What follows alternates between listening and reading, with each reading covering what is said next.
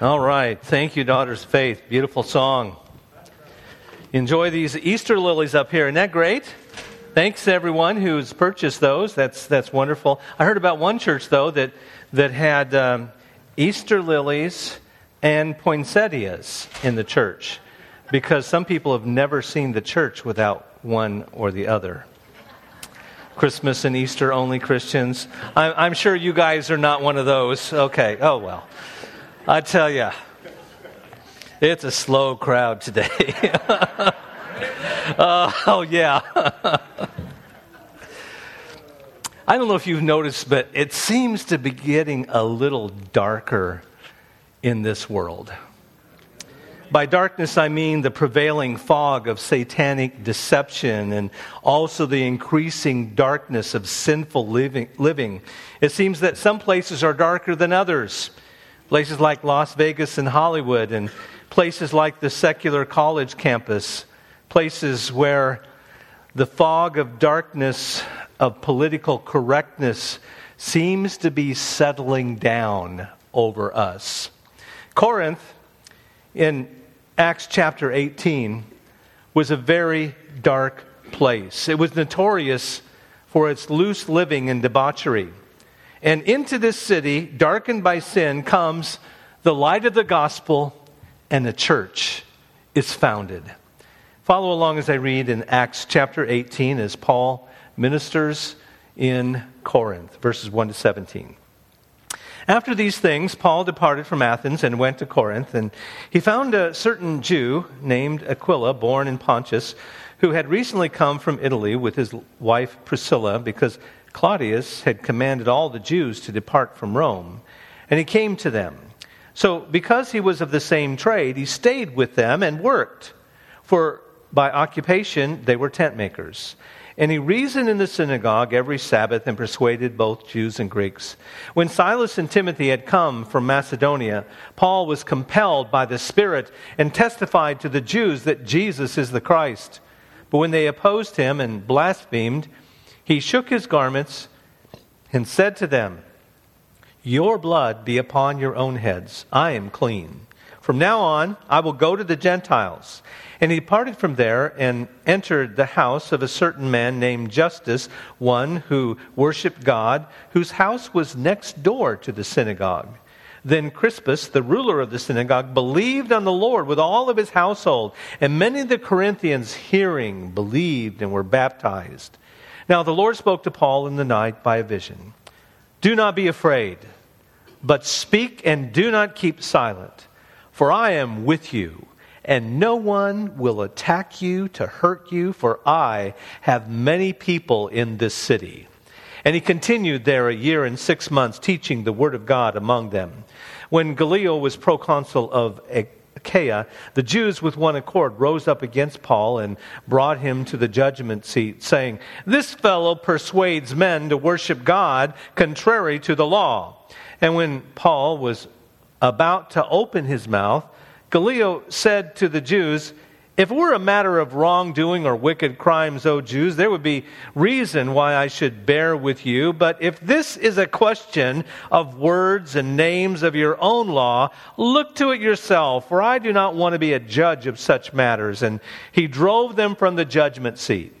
Then all the Greeks took Sosthenes, the ruler of the synagogue, and beat him before the judgment seat. But Gallio took no notice of these things. Let's pray. Father, we come in your presence today and thank you for your inspired word.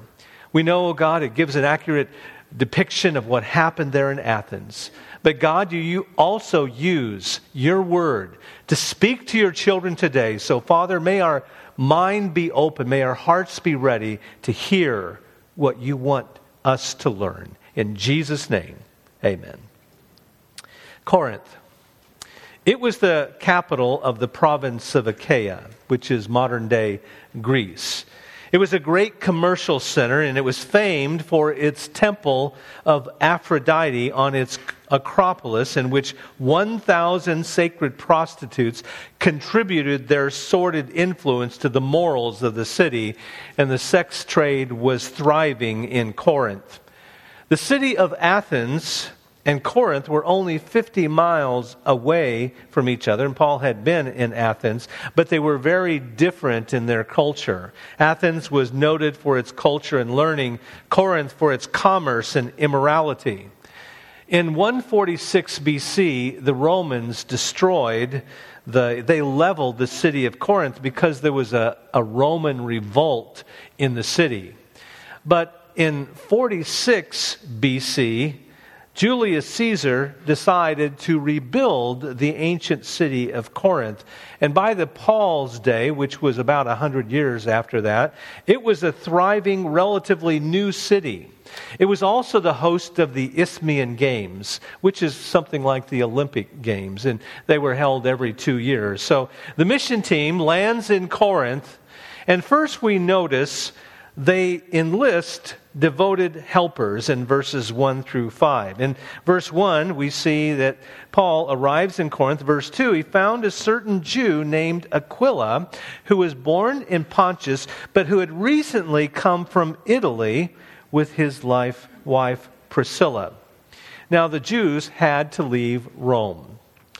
And the Emperor Claudius had ordered all of them to leave the city. And there was a certain historian, a secular historian, writing about that time by the name of Suetonius. And he said that the banishing of the Jews from Rome was because they were indulging in constant riots at the instigation of Chrestus. Most likely, that is a reference to Christ. So, what is happening there, the, the emperor kicked the Christians and the Jews out of the city because the Jews were always opposing the Christians everywhere they went. You know, and Paul went to a synagogue, he was kicked out. There was always this, this division in there. And so the Roman emperor said, I'm done with it. You guys lit. So Aquila and Priscilla used to live in Rome and they came down to Corinth to start their business again, which happened to be tent makers. Now, most likely, uh, Aquila and Priscilla weren't saved under Paul's ministry. They perhaps were part of the founding of the Roman church up there, but now they're now in Corinth making tents for a living.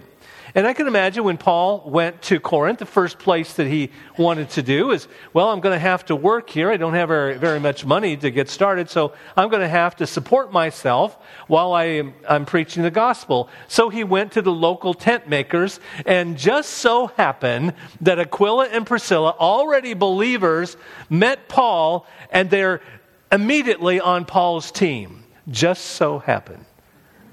just so happened. It's a God thing, isn't it, folks?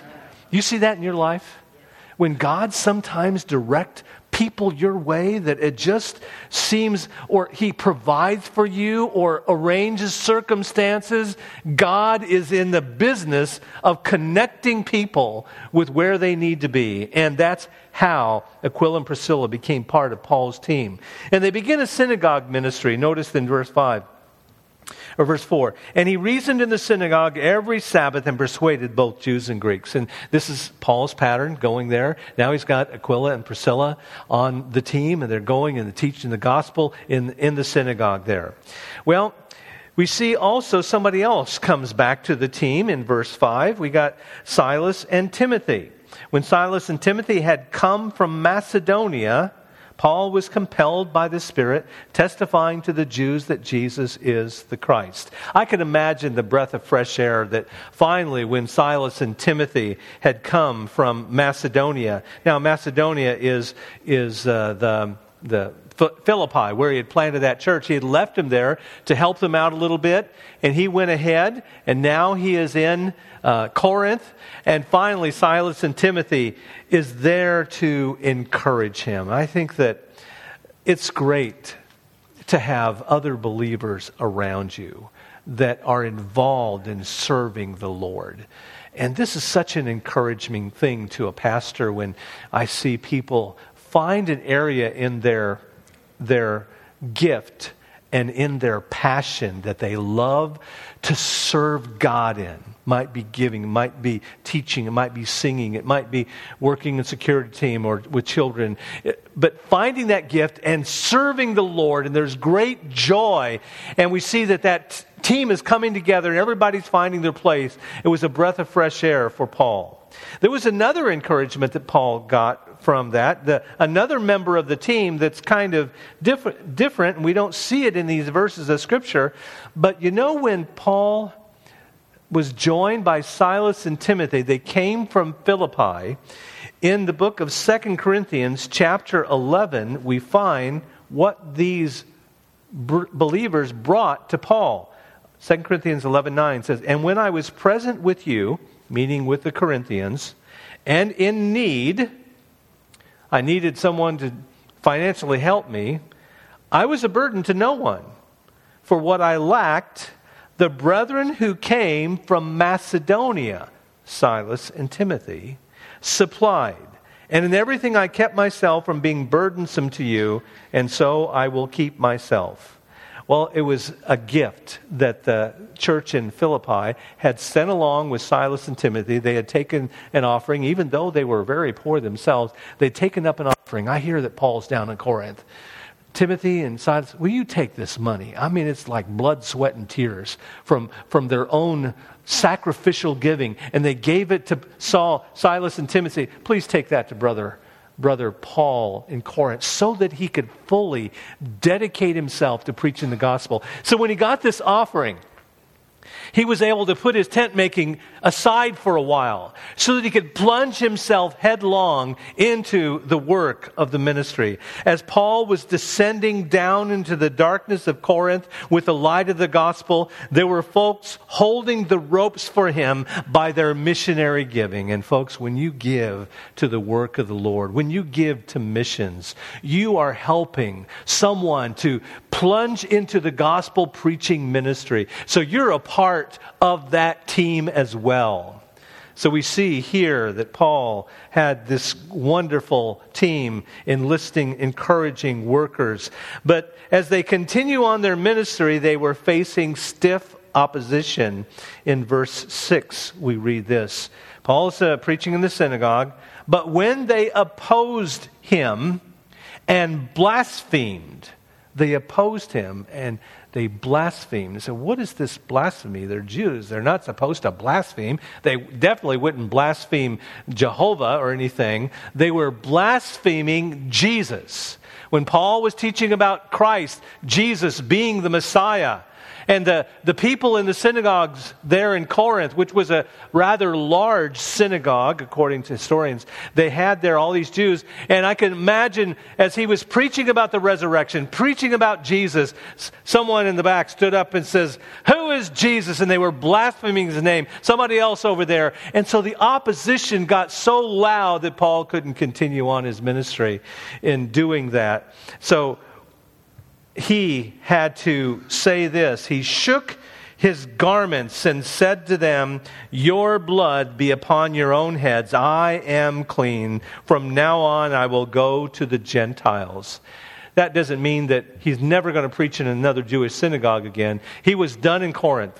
They had crossed over the line. They had blasphemed the name of Jesus, and he says, Your blood be upon your own head. I think there's some lessons we can learn from that. I think the first lesson is when God is working, the devil will be active also. Have you noticed that? I think the devil's been active in our church. I mean, we've got several people come down with COVID. I mean, at the end, at the end of COVID season, I was looking forward to it all being over, and then boom. But you know, I don't think it's not necessarily an act of the devil that causes these things, but he has a way of using these things to get us in a sinful attitude, doesn't he? I tell you, when things go wrong in your life, how you react is the most important thing about it. Do you maintain your joy? Do you start blaming other people for this? Do you start abandoning yourself from faithfulness to God? So that's where the devil really gets in here and causing a wrong reaction. But Paul also says, Your blood is on your own head. And he shook out his clothes. It, it was uh, the parallel in the earlier parts of Acts where Paul and Barnabas shake the dust from their feet when they were in one city and they cast them out of the city. The idea of blood being on your head is from Ezekiel chapter 33, where the prophet was told to go and speak to these people. And if you don't speak to these people, then the blood is on your own hands. You didn't give them a chance to hear the gospel. You have bloody hands. And here, Paul says, The blood's not on my hands. I am clean. I've told you the truth. Now the blood's on your own head. In other words, the responsibility is on you for believing or not. And Paul said, I am clean. I wonder if we could say that about the people that we are around. Have we spoke to them about the Lord? Have we witnessed to our coworkers? Have our family members heard the word of truth? Do they know that? Have you witnessed to them in some way so we can say we are clean as well? Well, another lesson I can learn from this fruit grows in spite of opposition. When Paul said in verse 6, From now on I will go to the Gentiles, verse 7, and he departed from there. He left, he left the synagogue and entered the house of a certain man named Justus, one who had worshiped God. Now, he left the synagogue. He went out outside of the city, outside of the synagogue, and there was a guy that was in that synagogue who was saved. His name was, the, another version has Titius Justus, which is probably the name Gaius also. But just keep that in mind. He went out of the synagogue, and how far did he have to go? Did he have to go all the way across town? Did he have to go several blocks away out in the country where there was a farm? No. He went right next door. That's where Justus lived. I tell you, you know something? When God closes one door, He's going to open another one for you. Isn't that something? And that is what God does in spite of opposition. When you get shut down one place, God opens up another opportunity because I want to tell you, it's His gospel. He is the one in charge of saving souls. We're just the ones that get the privilege of going to share it with other people. God closed one door, but He opened up another door. Maybe in your life, God is shutting down something. Maybe you're not able to do what you always did. And, you, you're kind of sad about that because I want to tell you until God takes you to heaven, He's not done with you. He's got another door for you to open. And I see that fruit grows in spite of opposition. Not only did Justus get saved, but in verse 8, notice, then Crispus, the ruler of the synagogue, believed on the Lord with all his household. That day they walked out of church, it was not only Justus that went with him, but Crispus went because he was the leader of the synagogue. He went out as well. He, he had believed, and his whole household, in verse 8, and many of the Corinthians, hearing, believed, and were baptized. God had done that. So we see that. Now, it's interesting that uh, the two people, Justus and Crispus, in 1 Corinthians chapter 1, Paul writes a letter to that church that he had founded there. And we read in verse 14 this I thank God that I baptized none of you except Crispus and Gaius. Now, the first guy, the, the, the guy's house was Justus, Titius Justus, but is, he's probably the Gaius here. He's probably that guy, Gaius, that was saved. And Paul, most of the time, didn't do the baptizing, but he did those. He baptized those two individuals. So we see that the synagogue leader and then Crispus, the ruler of the synagogue, got saved, hearing, believed, and were baptized. That is the biblical pa- pattern. You hear the word, you believe, and then baptize. Well, ministry is tough, and Paul had a tough time. I mean, having people shout you down, people that blaspheme the name of Jesus, getting kicked out of the synagogue, at this point, he is needing some encouragement. And so God gives him some of those words of encouragement in verse 9 and following. Listen to these words. Now the Lord spoke to Paul in the night by a vision. Do not be afraid. That's the first thing he said. Do not be afraid. Now in 1 Corinthians chapter 2 verse 3, this is Paul's commentary on his feelings while he was in Corinth at this time. He said, I was with you in weakness, in fear, and in much trembling. Now, how can we say Paul? I mean, he was trembling, he was afraid. I tell you what, he is a human being. He's just like us. And there's times in our life when we are weak, spiritually, when we're weak, when we're emotionally afraid, when things happen in our life that, that cause us to, to, to shelter and to cause us to go into our own little shell, and we need someone to help us. And you know what? That is just the moment when God looked down and saw his, his, his great saint, Paul. I need to speak to this guy.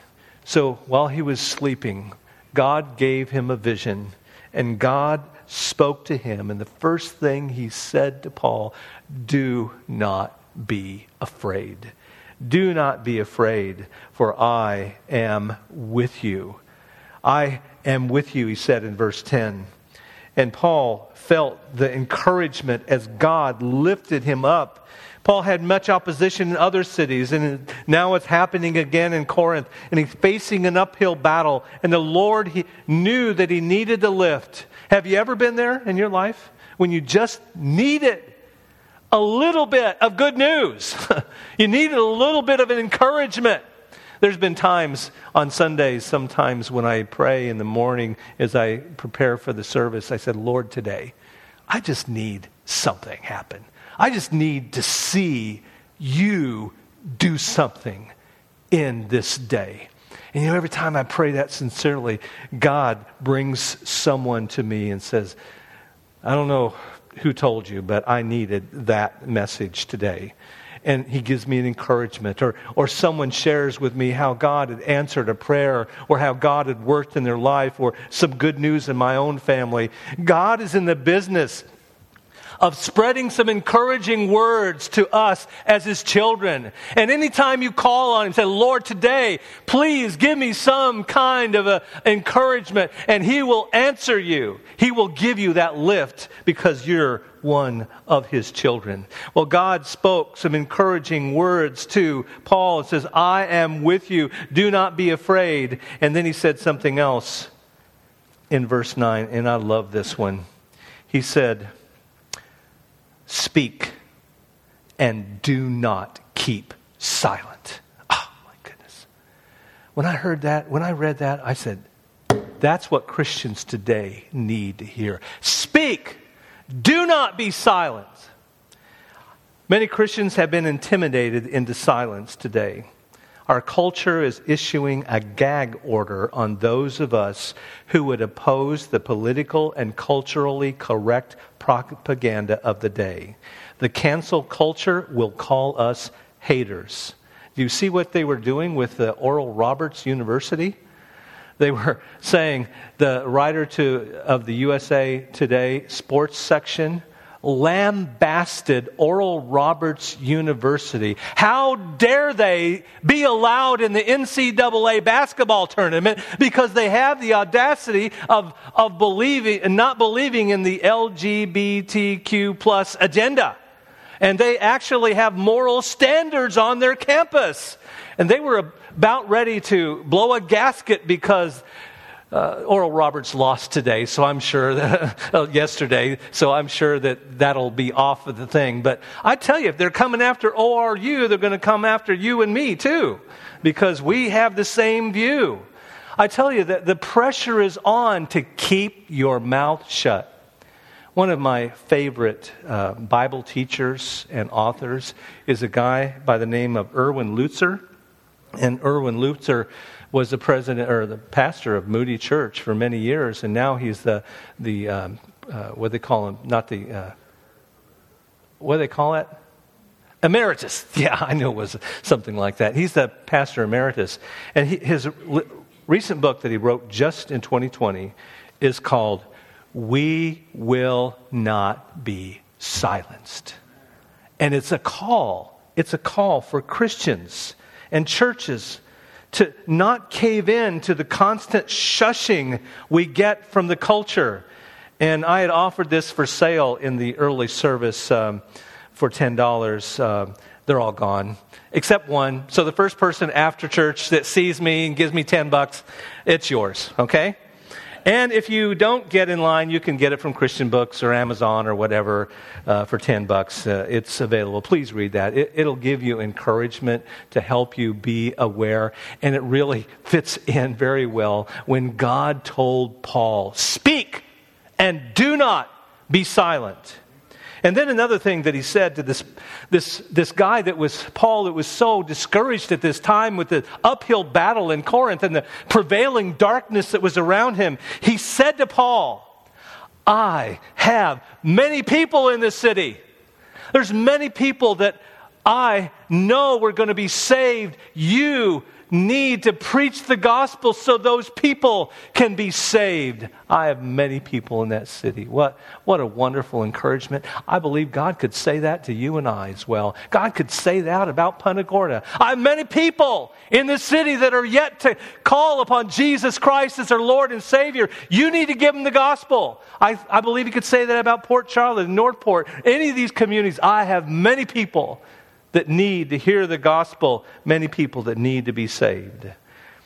Another word of encouragement that Paul received during this time is the spurious charges were dismissed. Paul got into trouble with the Roman governor at this time. His name was, or proconsul, it was said. His name was Gallio in verse 14. The Jews had had Paul arrested, brought before the, the council there and the judgment seat, you might say. And Gallio was listening for a while, and then the Jews accused Paul of breaking the law. But it wasn't the law of Rome, it was the law of the Jews. And they were, eh, Gallio was listening to the charges and listening about, well, Paul doesn't believe in this, this Old Testament and law, or this law, and he's saying about Jesus. And then Gallio got the wind uh, the gist of this argument. Is, uh, just a minute, a minute. Paul was about ready to stand up and answer the charges, but Gallio said, "No, sit down, Paul. Let me let me handle this." He said, "You Jews, this is a religious thing. Go and deal with it yourself. You have if if Paul was guilty of a crime, if he was a thief or a murderer, I would hear it." But just because it's a religious thing, I am not going to listen to that. And as the Jews got so mad. Paul was protected, but they grabbed a guy by the name of Sosthenes, who was now the chief ruler uh, this, of the synagogue. After Crispus had left the synagogue to join with the Christians, they, they had another guy by the name of Sosthenes, and they ended up giving him a thorough beating. They beat the ruler of the synagogue that was there. And you know, it's, it's something that's interesting as you compare 1 Corinthians with the book of Acts. Something encouraging about Sosthenes in chapter 1. Verse 1 says this Paul, called to be an apostle of Jesus Christ through the will of God, and Sosthenes, our brother. he was uh, the, the, another you might say, pastor of the synagogue got saved and joined the Christians. So God had given them encouragement. And now in verses 18 to 22, as the, as the time in Corinth is about being wrapped up, we see that the missionaries were following God's direction. The first thing we see in verse 18, they were following God's direction to leave the work at Corinth. Verse 18, it says this. So Paul still remained a good while. Then he took leave of the brethren and sailed for Syria, and Priscilla and Aquila were with him. He had his hair cut off at Cenchrea, and he had taken a vow. We're not going to deal with that in this message, the, the vow or anything like that. But God had directed him. It was time, Paul, it was time to leave town, leave this work. It's growing. There's people saved. You leave some workers here at Corinth, and you need to move on to the next missionary endeavor in your life. And I've seen God do that for Christians. I, I mean, I, I was really saddened today when a dear sister in the Lord uh, used to be involved in our church. Is a snowbird lady, and, and they sold their, their place here, and they moving back north. And I, I shared, you know, God has got another ministry for you. And that happens a lot as you cycle through different stages of your spiritual life and your ministry life and your service in churches when God moves you to other locations. That's a hard thing for me as a pastor as I see people say, Pastor, we got to move and we got to transition to. But I believe God moves his people around at the area where they can be used the greatest. So Paul had to leave the work in Corinth and then God led him to stop in Ephesus in verse 19. Notice what it says there. And he came to Ephesus and left them there, meaning um, he left Priscilla and Aquila there. But he himself entered the synagogue with, and reasoned with the Jews. And when they had asked him to stay a longer time with them, he did not consent, but took leave of them. So we see that Aquila and Priscilla, he left them there in, in uh, Ephesus to help the believers. But Paul just wanted to stop there. But you notice in chapter 19, he's back. He's back in Ephesus, and then we'll see what God is doing in this great city of Ephesus, one of the strongest churches that were established under Paul's missionary journey that he spends three years in. But right now, he had a, a feast to keep in verse 21. I will return to Ephesus after this feast. And then in verse 22, he ended that second missionary journey by going back to Antioch. And when he had landed, verse 22, at Caesarea and gone up and greeted the church, he went down to Antioch. That is back where he started his missionary journeys. So, what can we learn from Paul's time in the darkness of Corinth? A young girl once consulted with her pastor and said, Pastor, I just can't stick it out any longer. I'm the only Christian in the factory where I work, and I get nothing but taunts and sneers, and it's more than I can stand. I think I'm going to quit, find another job. Pastor said, Will you tell me, asked the minister, as you're working in that factory, where are the lights located? The lights? That's a strange question. I don't know. I didn't pay much attention. I'm, I imagine the lights are located in the dark places. he said, Yeah. And that is why you've been put in that factory where there's such spiritual darkness and where there's no other Christians to shine for the Lord. The young female Christian realized for the first time the opportunity that was hers. She felt that she could not fail God by allowing her light to go out. So she went back to the factory with renewed determination to let her light shine in that dark corner, and before long, she was the means of leading nine other girls to the light. Corinth was a very dark city. We are called to occupy the darkness.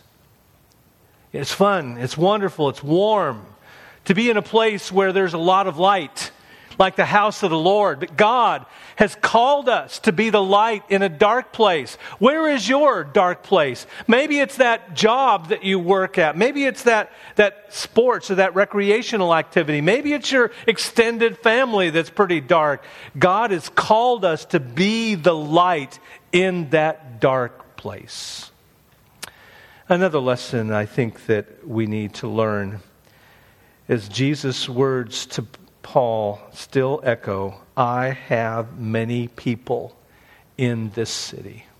I have many people. And we never should lose sight of that.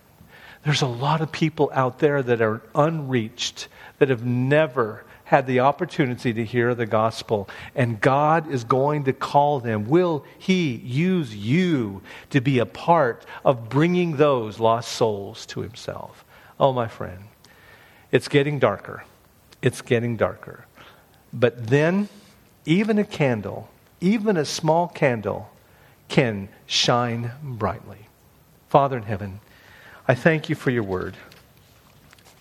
I thank you, Father, for your encouraging words to your apostle. And God, I need to hear those words myself all the time. Don't be afraid. I have many people in the city. Words like Speak and do not be silent. People need the Lord, they need to hear the gospel. And if the church doesn't tell them, nobody will tell them the truth of God. God, help us to keep our light brining and help us, God, to keep our voice speaking. We pray in Jesus' name. Amen.